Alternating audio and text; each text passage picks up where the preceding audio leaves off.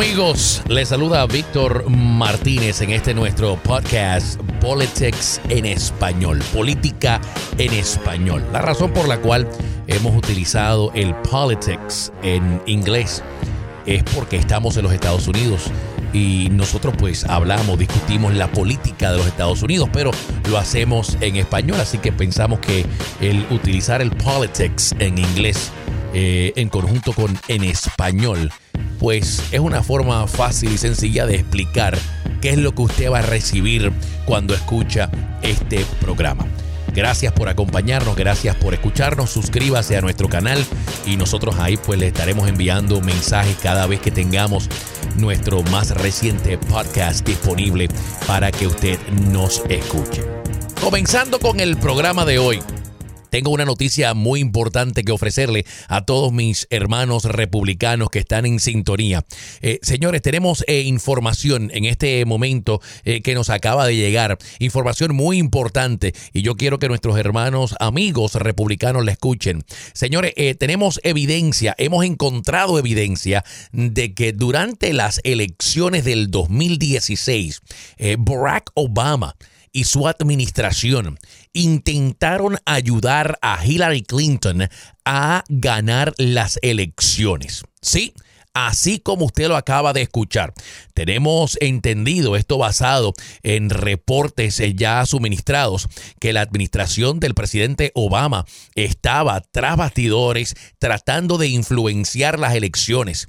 Incluso, no tan solo eso, estaban intentando tener acceso a las máquinas de votación. ¿Por qué?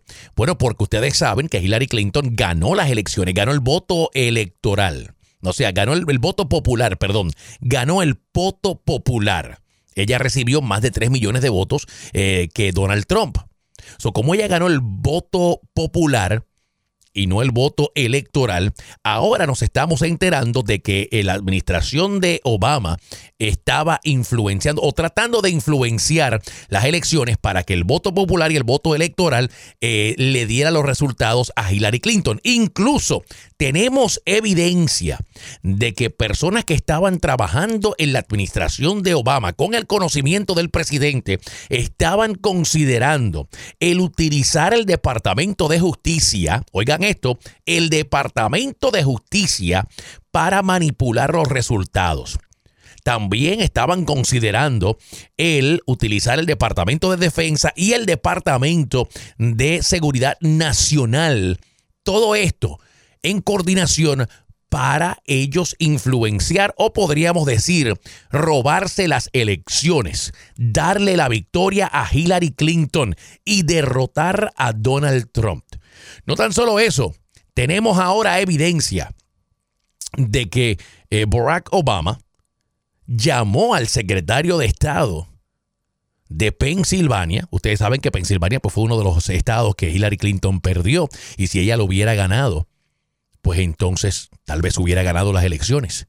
So, tenemos ahora evidencia de que Barack Obama, el presidente de los Estados Unidos, llamó personalmente al secretario de Estado de Pensilvania para eh, tratar de que él cambiara los resultados de las elecciones en Pensilvania para que Hillary Clinton ganara los votos electorales y así convertirla a ella como la primera mujer presidenta de los Estados Unidos. Todo esto estaba coordinado con la Casa Blanca, con el presidente Obama, y esto no lo sabíamos. Esto estaba completamente en secreto. Imagínense que ahora ustedes están enterando de que Barack Obama y su administración estaban influenciando, llamando, tratando de confiscar las máquinas de votar para darle la victoria a Hillary Clinton. ¿Ah? No tan solo eso, abogados de la Casa Blanca y abogados del mismo Barack Obama estaban al mismo tiempo también tratando de cambiar los electores para así también cambiar los resultados de la votación electoral y darle la victoria a Hillary Clinton. Es increíble. Es increíble que nos estamos enterando en este momento, y yo estoy seguro que usted no ha escuchado esto en ningún otro sitio. La prensa liberal no le está diciendo a usted esto. Estos son reportes que apenas ahora estamos descubriendo de este intento de robarle las elecciones a Donald Trump y darle la victoria a Hillary Clinton. ¿Ah? Imagínese usted qué amenaza en contra de nuestra constitución, en contra de nuestro gobierno, en contra de nuestra democracia que el primer presidente afroamericano estaba buscando la manera de robarse las elecciones para darle la presidencia a la primera mujer y de esta manera que el Partido Demócrata quedara por siempre como el partido que eligió al primer afroamericano y el partido que eligió a la primera mujer, pero robándose las elecciones. Robándose las elecciones. Y usted se preguntará, pero espérate, porque yo no he visto esto en, las noticias. ¿Dónde está esto? ¿Dónde yo, yo puedo conseguir esas noticias? ¿Quién está reportando? ¿De dónde Víctor Martínez en un podcast está reportando esto y yo no lo he visto en CNN? Yo no lo he visto en Fox News. Yo le voy a decir de dónde yo saqué esta información. Yo no saqué esta información de ningún lado. Esta información no es cierta, obviamente. Quise comenzar el programa de esta manera porque todo lo que yo acabo de decirle a ustedes sí ocurrió. Todo lo que yo le acabo de describir a todos ustedes sí pasó. Y ahora tenemos la evidencia, pero todo lo que yo le acabo de describir a ustedes ocurrió durante las elecciones entre Trump y Biden. Fue Donald Trump el que trató de robarse las elecciones. Fue Donald Trump el que ahora sabemos trató de utilizar el Departamento de Justicia, trató de utilizar el Departamento de Defensa, trató de utilizar el Departamento de Seguridad Nacional para tratar de confiscar las máquinas de elecciones que los abogados del mismo Donald Trump estaban tratando de cambiar los votos electorales para robarse las elecciones. Que el mismo Donald Trump llamó al secretario de Estado de Georgia, un republicano, y le pidió que buscara, que encontrara 11 mil votos que le hacían falta para ganar el estado de Georgia que incluso le dijo, no hay ningún problema en el recalcular los números. No hay ningún problema en que tú digas públicamente que recalculaste y que ahora tienes 11 mil y tantos votos que me van a dar a mí la victoria del estado de Georgia. Ahora sabemos que el Partido Republicano de cinco diferentes estados, incluyendo Arizona, incluyendo Michigan, habían orquestado un plan para crear electores falsos, eliminar los electores reales de Biden y cambiarlos ilegalmente por electores de Trump, para que entonces el vicepresidente Mike Pence en Washington tuviera la oportunidad de poder o la justificación para poder cambiar los resultados de las elecciones y darle la victoria a Donald Trump. Y si usted es republicano y me está escuchando en este momento, y por un segundo a ustedes se les paró los pelos detrás del cuello, si por un segundo usted sintió rabia cuando usted escuchó que Obama había hecho eso, si usted sintió por un segundo el coraje de que, wow, Barack Obama hubiera intentado hacer eso, mi pregunta es, ¿por qué usted no está molesto de igual manera? ¿Por qué usted ahora no siente coraje al saber que el suyo lo hizo? Que el suyo trató de robarse las elecciones.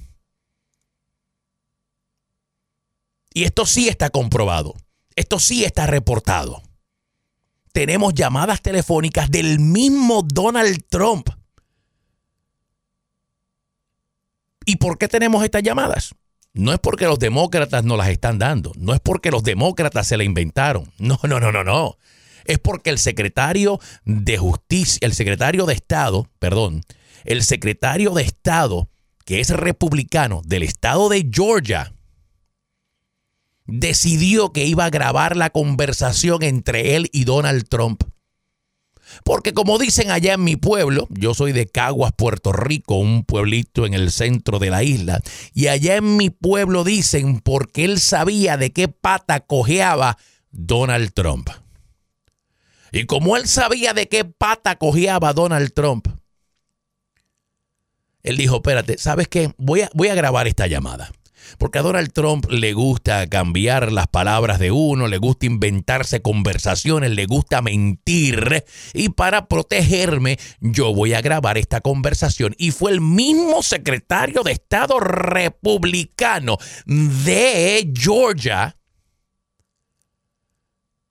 el que decidió que iba a grabar la conversación. Y ahora tenemos la oportunidad de escuchar a Donald Trump pedirle que encuentre, que busque 11 mil votos, que es lo que él necesita. Vamos a escuchar, vamos a escuchar, porque yo no quiero que ustedes me crean. Y en este podcast yo no lo hago con la intención de que lo que yo diga es lo máximo, lo que yo diga es lo que es. Yo siempre trato y voy a tratar de que cuando yo diga algo en este segmento, en este programa, ustedes tengan una manera de eh, corroborar que lo que yo estoy diciendo es cierto. Porque las palabras se las lleva el viento. Cualquiera prende un micrófono y dice lo que le da, le da la gana. No, no, no, yo les voy a dar a ustedes la oportunidad de que ustedes corroboren aquí mismo en el programa, mientras yo lo estoy haciendo, la información que yo les estoy dando. Vamos a escuchar a Donald Trump llamar al secretario de Estado de Georgia, un republicano, pidiéndole que busque y que recalcule los votos a su favor. Raffensperger begging him to change election results. I just want to find uh, 11,780 votes. Para, para, los que no entienden inglés, ahí Donald Trump acaba de decir, yo, so, yo solo quiero encontrar 11.780 votos para poder ganar el estado. Is one more that we have because we won the state. I only need 11,000 votes. Yo solamente necesito 11,000 votos, amigos. I need 11,000 votes. Give me a break. There's nothing wrong with saying that, you know, uh, that you've recalculated. No hay nada malo en decir que usted recalculó. Ya todos los votos se contaron. Ya los resultados fueron certificados. So, explíqueme usted de qué manera una persona puede encontrar 11 mil nuevos votos o 11 mil votos de unas elecciones que ya están contadas y certificadas. Dígame. El mismo secretario de Estado de Georgia, republicano, le contesta a Donald Trump y le dice, bueno, señor presidente, lo que pasa es que la información que usted tiene es errónea. Vamos a escucharlo. Well, Mr. President, the challenge that you have is the data you have is wrong. Ahí está. So, Mr. President, el problema que tenemos es que la data que usted tiene es errónea. Usted no ganó el estado de Georgia. Usted perdió.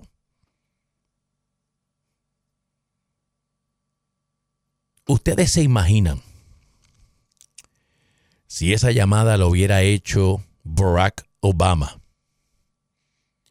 Si hubiera sido Barack Obama, o como le gusta a ustedes los republicanos decir Barack Hussein Obama. Si Obama hubiera llamado al secretario de Estado de Pensilvania y le hubiera dicho, búscame, encuéntrame 11 mil votos. Lo único que necesitamos son 11 mil votos para que Hillary gane las elecciones. Recalculen, recalculen. Y búsquenme en esos 11 mil votos. ¿Qué ustedes creen que hubiera pasado? Cómo ustedes, los republicanos, hubieran reaccionado, cómo ustedes, los fanáticos de Donald Trump, hubieran reaccionado, cómo hubiera reaccionado Donald Trump si él hubiera obtenido una grabación de Obama tratando de buscar y encontrar 11 mil votos donde ya no existen porque ya se contaron los votos y las elecciones fueron certificadas. Yo te garantizo a ti que lo que pasó el 6 de enero en este país, en el ataque que hubo en la capital, en el Congreso, eso no hubiera sido nada. Yo te garantizo a ti que los republicanos y los trompitos, los fanáticos de Donald Trump, hubieran quemado la Casa Blanca. La hubieran quemado. Hubieran llegado allí armados y amenazando con sacar a ese negro de la Casa Blanca. Se lo garantizo. Sin embargo, tenemos este audio donde se escucha el que era en aquel entonces presidente de los Estados Unidos llamando a un secretario de Estado para que cambie los resultados de las elecciones, para que busque, para que encuentre, para que recarcule 11 mil votos para darle a él la victoria. Y yo no escucho a los republicanos, o por lo menos no en su mayoría, decir, esto está fuera. Esto no se puede permitir. Esto va en contra de nuestra democracia. Esto va en contra de nuestras creencias. Esto va en contra de nuestro sistema. ¿Dónde están ustedes los conservadores? ¿Dónde están ustedes? Los defensores de la constitución de este país? ¿Dónde están ustedes, los, los patriotas, los que, se los que se cantan más patriotas que el, que el Bold Eagle, que el, que, el, que, el, que el pájaro de los Estados Unidos? ¿Dónde están ustedes? ¿Dónde están ustedes?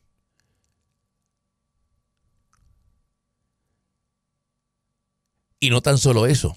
Ahora también tenemos evidencia de que eh, la administración de Trump, los asesores de Donald Trump, escribieron varios memorándums. Uno dirigido, una orden ejecutiva al Departamento de Defensa de los Estados Unidos para que se utilizara el ejército de los Estados Unidos para confiscar las máquinas de votación.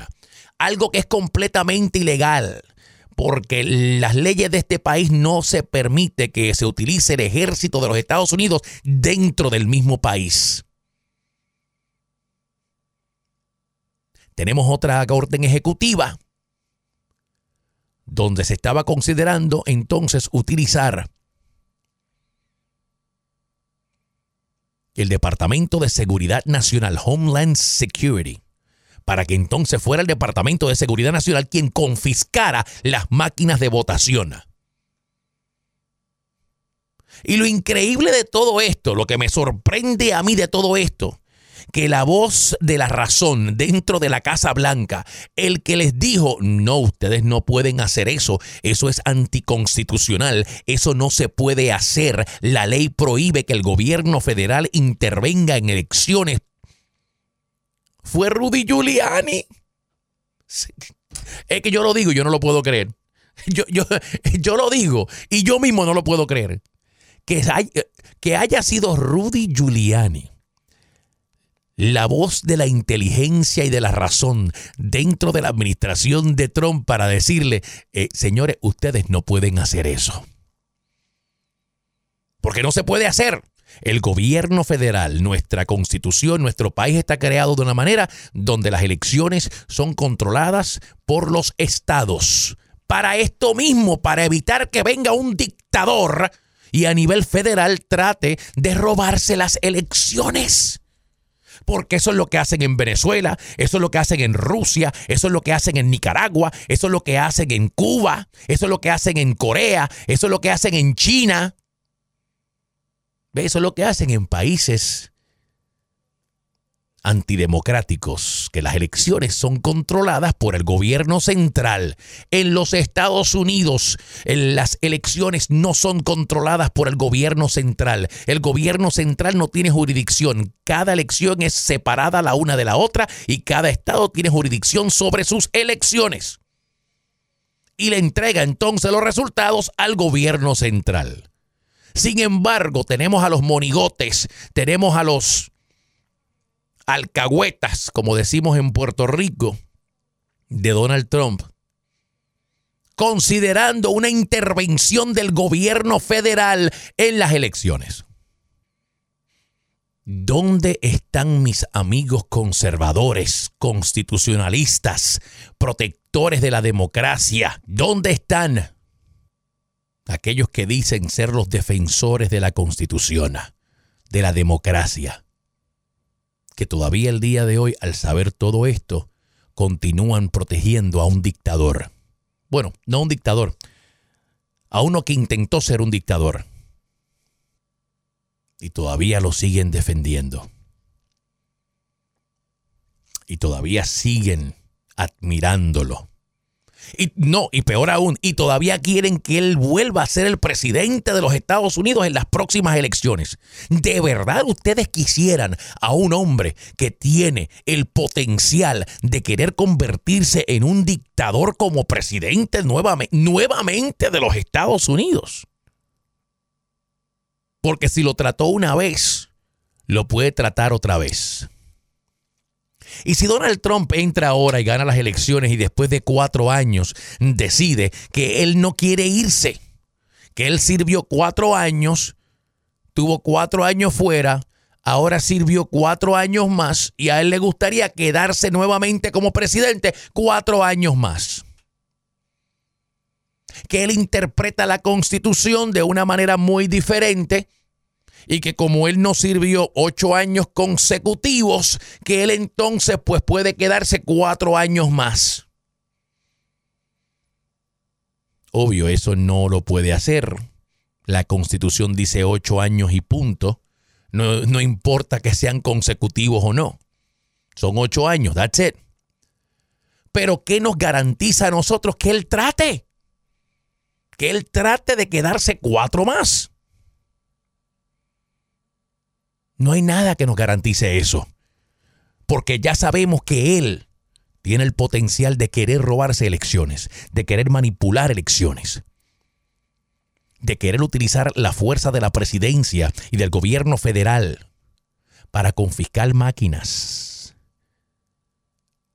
y robarse las elecciones. Y no olvidemos, no olvidemos que Donald Trump y sus abogados fueron a un sinnúmero de cortes donde jueces republicanos, jueces puestos en esas posiciones por republicanos, le dijeron, no, usted no tiene suficiente evidencia. Lo que usted está diciendo de que se robaron las elecciones no es cierto. Lo que usted está trayendo aquí no tiene base ni fundamento. Incluso la Corte Suprema de los Estados Unidos, con una mayoría republicana conservadora, con tres jueces puestos, seleccionados por el mismo Donald Trump, la misma Corte Suprema dijo, no, usted no tiene base, no tiene fundamento. So, si de verdad hubiera existido evidencia de algún robo de elecciones, de manipulación de elecciones para darle la victoria a Joe Biden, un sinnúmero de jueces, demócratas y republicanos, incluyendo la Corte Suprema, hubieran dicho, no, espérate, aquí sí hay Aquí sí hay evidencia, aquí sí hay algo que tenemos que considerar, vamos a abrir una investigación, vamos a deliberar en lo que pudo haber sido un robo de elecciones. Pero no, fueron a jueces en Pensilvania, fueron donde jueces en Michigan, fueron donde jueces en Arizona y llegaron hasta la Corte Suprema y cada uno de esos jueces, incluyendo jueces nominados por el mismo Donald Trump, nominados por Bush, nominados por Reagan, dijeron aquí no hay base, aquí no hay fundamento. Y ninguno de los casos, ninguno de los casos presentados de supuesto robo, fraude de elecciones, tuvo una vista judicial ante un juez y ante una corte. Porque no hubo fraude, porque no hubo intento de robo. El único fraude e intento de robo que hubo fue el del mismo Donald Trump tratando él de robarse las elecciones. Y cuando nada le funcionó, ahora también tenemos evidencia de que trató de influenciar al vicepresidente Mike Pence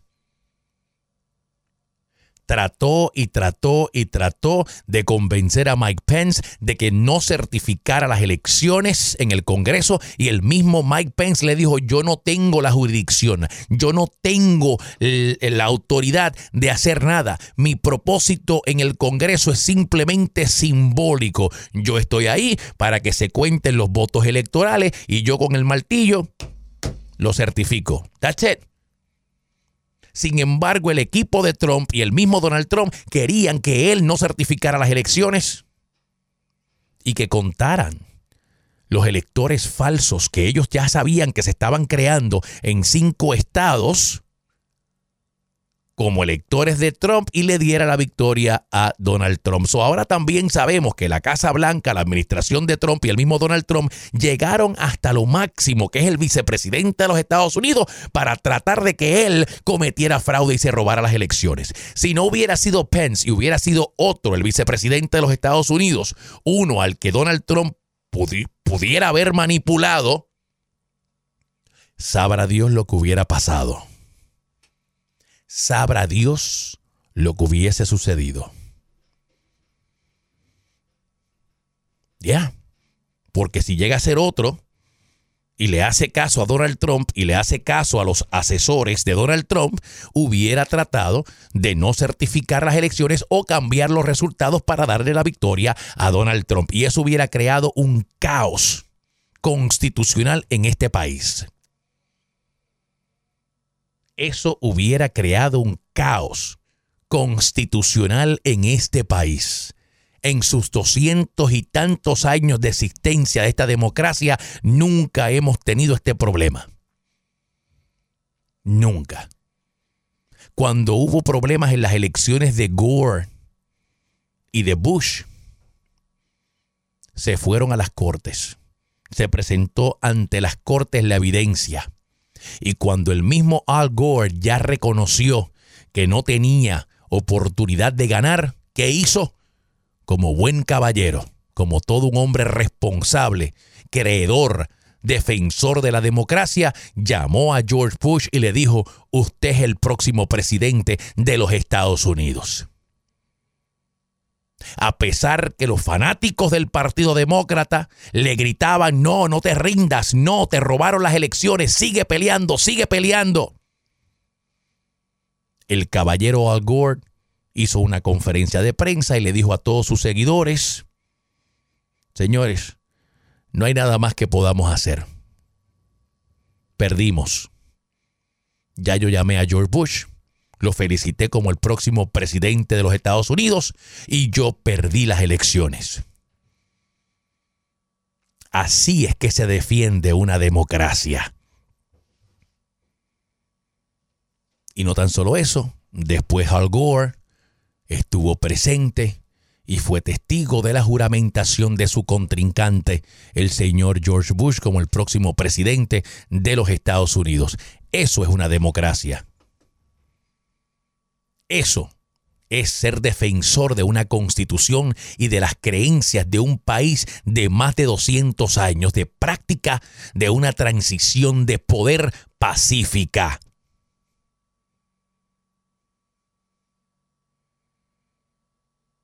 ¿Dónde están ustedes, mis amigos republicanos, defensores de la constitución?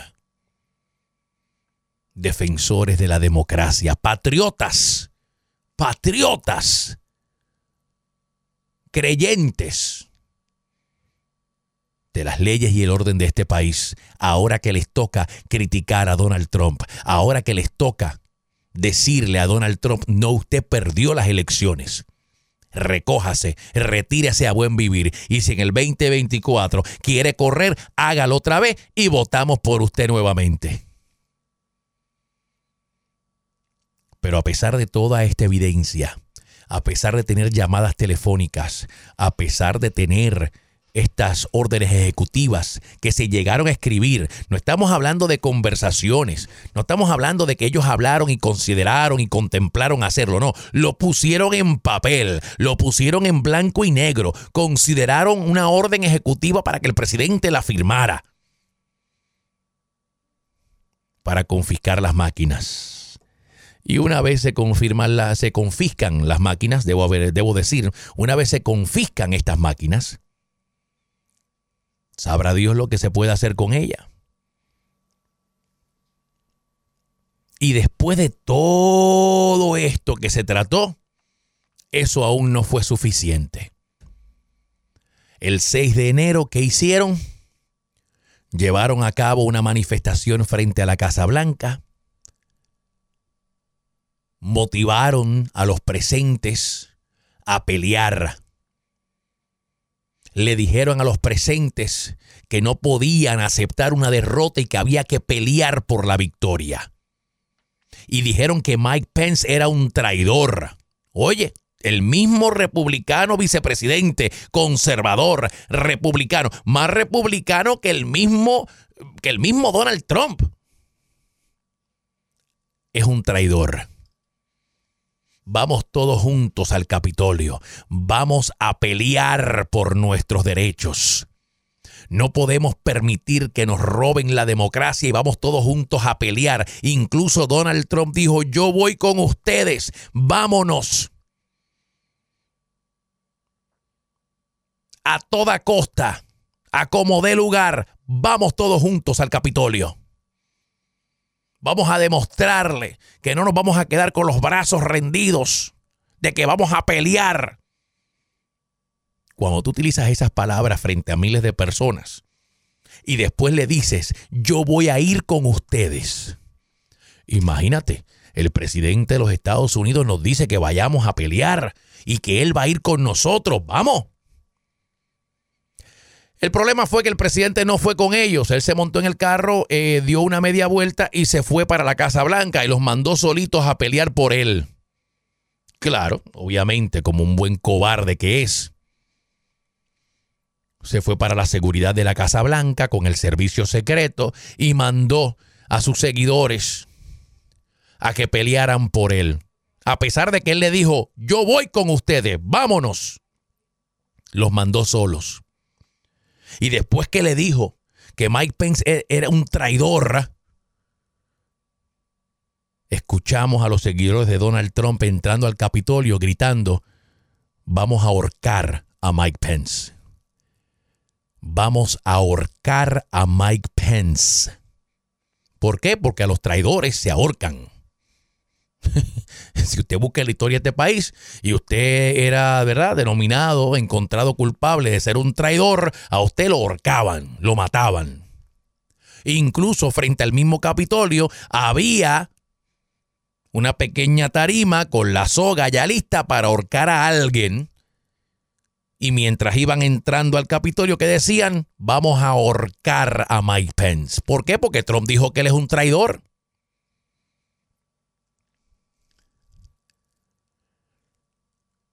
¿Qué hubieran hecho estos mismos fanáticos extremistas de Trump si lo que yo dije al comienzo de este programa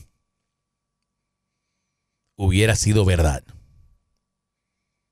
De que hubiera sido Obama el que llamó al secretario de Estado de que Obama había intentado utilizar el Pentágono o el Departamento de Seguridad Nacional o el Departamento de Justicia para confiscar las máquinas de elecciones de que el Partido Demócrata había creado eh, electores falsos para robar las elecciones y darle la victoria a Hillary. ¿Qué hubieran hecho todos esos fanáticos de Trump que querían ahorcar a Mike Pence por ser un traidor? ¿Qué hubieran hecho ellos si el traidor hubiera sido Obama?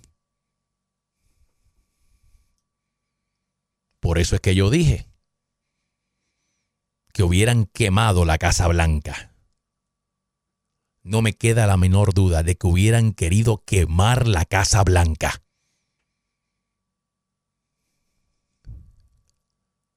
Sin embargo, tenemos toda esta evidencia de que Trump sí hizo todo esto. Y todavía lo defienden. Y todavía lo protegen. Y todavía lo quieren como el próximo presidente de los Estados Unidos. ¿Mm? Todavía. Increíble. De verdad que sí. De verdad que es increíble. Incluso no podemos olvidar que hace apenas unas semanas, por fin, por fin, mejor tarde que nunca, pero por fin, Mike Pence dijo públicamente que el presidente de los Estados Unidos estaba erróneo. Mike Pence por fin dijo que Trump estaba mal, que Trump was wrong. Así mismo lo dijo. Así mismo lo dijo. Pero no me crean a mí. Vamos a escuchar a Mike Pence hace apenas unas semanas admitiendo públicamente de que él no tenía ninguna autoridad y que el presidente estaba erróneo, estaba mal. President Trump is wrong. I had no right to overturn the election. The presidency belongs to the American people and the American people alone. And frankly, there is no idea more un American hmm. Than the notion that any one person could choose the American president. Under the Constitution, I had no right to change the outcome of our election. Ahí está. El presidente estaba erróneo.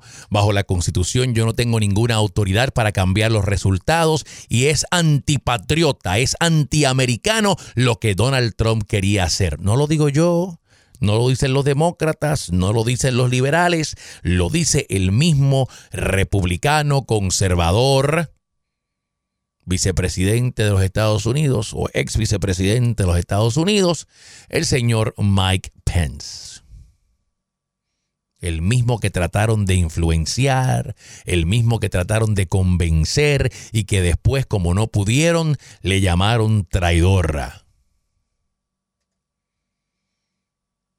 Y después instigaron a la violencia para que lo ahorcaran. Sí, para que lo mataran y tenemos las imágenes y tenemos los videos de Mike Pence corriendo en el Capitolio con el servicio secreto. Lo sacaron por la puerta de atrás porque pensaban que su vida estaba en peligro. Y destruyeron el Capitolio y rompieron puertas y rompieron ventanas y se metieron al pleno del Senado a destruir papeles. Porque Trump les dijo que tenían que defender a toda costa la democracia. Las elecciones que según Trump les habían robado.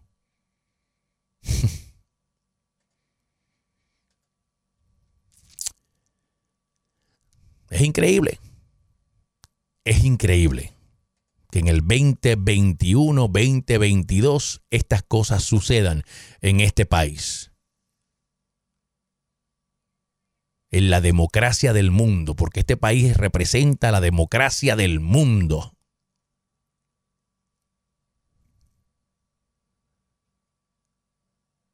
Interesante, ¿eh? Si esto fuera una película, la estaríamos viendo y estuviéramos diciendo, no, no es posible, exageraron, esa gente exageraron, no es posible, eso jamás sucedería, eso, eso jamás sucedería en la vida real, no, por supuesto que no. La imaginación del que escribió esta película, imagínate tú. Pero no, no es una película, no es creación de una imaginación. Es una realidad. Todo esto sucedió y continúa sucediendo. Y mientras esta comisión del 6 de enero continúa encontrando más evidencia, continúa encontrando más correos electrónicos, continúa encontrando más testigos, nos vamos enterando más y más del intento de golpe de Estado que trató de realizar en este país Donald Trump. Ah, y by the way, noticia de última hora. Ahora resulta que Rudy Giuliani está en negociaciones con el comité de 6 de enero para él voluntariamente testificar y ofrecerle evidencia que él pueda tener que ayude en la investigación. Sí, sí, el mismo Rudy Giuliani que dijo que no iba a testificar, que él no tenía que presentarse ante esta comisión porque él era el abogado de Donald Trump y estaba protegido, eh, ¿verdad?, por el derecho a privacidad entre un abogado y su cliente. Yo no puedo contestar preguntas porque yo era el abogado de Donald Trump y yo tengo un derecho constitucional de privacidad con mi cliente. Bueno, pues ese mismo Rudy Giuliani ahora está en negociaciones para testificar voluntariamente y ofrecer cualquier tipo de información y evidencia que necesite el comité en la investigación.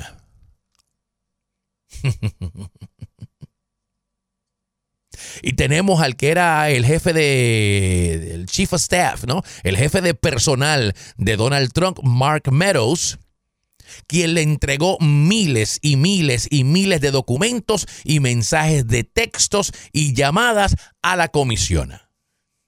No demócrata, no un republicano, jefe de personal o chief of staff de Donald Trump.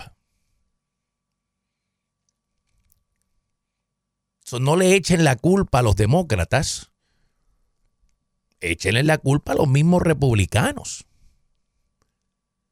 Y cabe señalar que la que está corriendo toda esta investigación es una de las republicanas más republicanas, como decimos en Puerto Rico, de la mata, conservadora, que se llama Liz Cheney. No hay ninguno que sea más republicano que Liz Cheney y más conservador que Liz Cheney. Hija del ex vicepresidente de los Estados Unidos, ex secretario de Defensa, ex secretario del CIA, Dick Cheney. Vicepresidente de George Bush. Esa es la que está corriendo todo esto. No es Nancy Pelosi, no es Biden, no es Chuck Schumer, el, jefe de la mayoría en el Senado. Es una republicana que, by the way, está acompañada de otro republicano, que es el congresista de Illinois, que también es un veterano de guerra, estuvo en Afganistán y es un republicano. Ellos dos son los que están ayudando en esta investigación. una vez más, no le echen la culpa a los liberales, ni a Víctor Martínez, ni a Biden, ni a Hillary, ni a Obama, ni a Nancy Pelosi, ni a Batman, ni a Superman, ni a Iron Man. Son los mismos republicanos. Pero hoy en día, el republicano que se le vaya a en contra a Donald Trump ya no es republicano, porque no es el partido republicano, ahora es el partido de Donald Trump.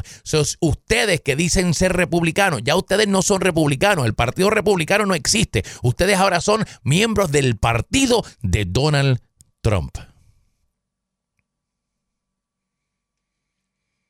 Eso no es el partido de la R, ahora es el partido de la T.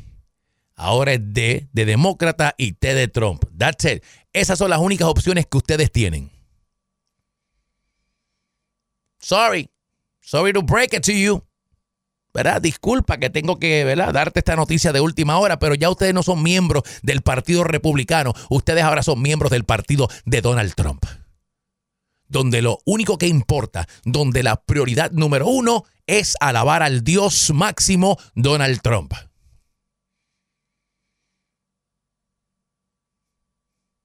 Y donde el único que tiene la razón y donde el único que es excelente, el único que es perfecto, el único es Donald Trump. El Dios Todopoderoso es Donald Trump. Y el que se le vaya en contra a Donald Trump, lo vamos a ahorcar. Es un traidor. No sirve.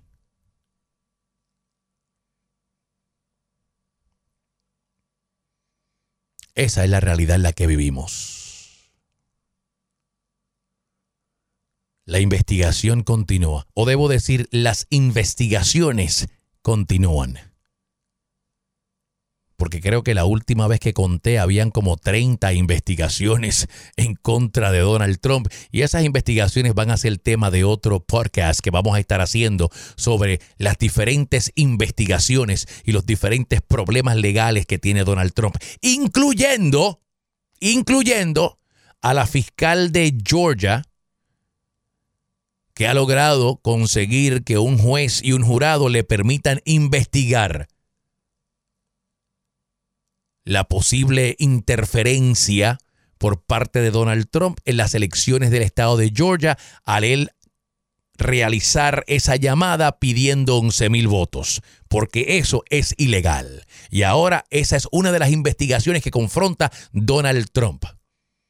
Y ya un jurado y ya un juez le otorgaron autorización a la fiscal de Atlanta, Georgia, a que investiguen posible mano criminal en una llamada de Trump al secretario de Estado pidiéndole que recalcule, que busque, que encuentre los 11.780 votos que necesita para poder ganar las elecciones una vez las elecciones ya habían terminado y las elecciones habían sido certificadas. esa es una de las investigaciones. Ahora también tenemos otra investigación en la ciudad de Washington, D.C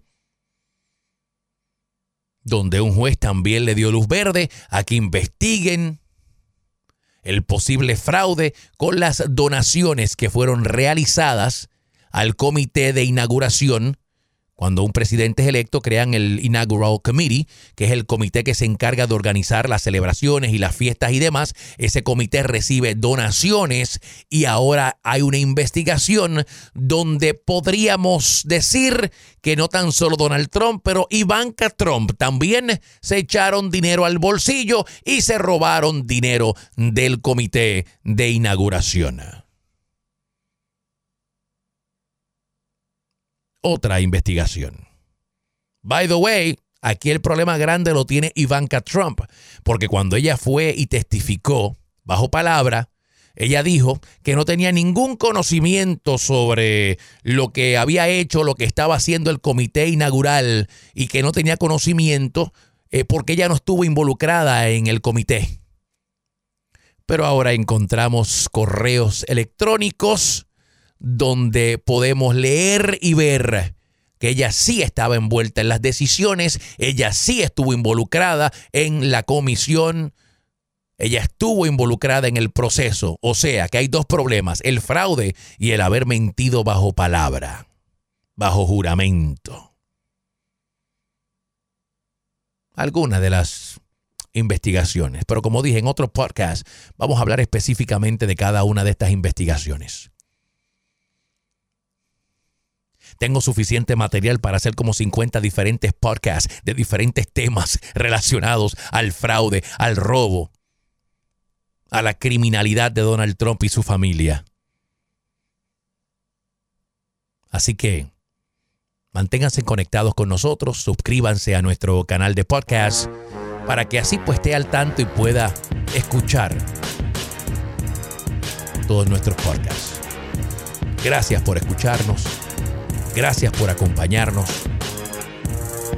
Como dije, este es un espacio para hablar, discutir la verdad, la realidad, con pruebas, con evidencia, evidencia pública de lo que realmente está ocurriendo en este país.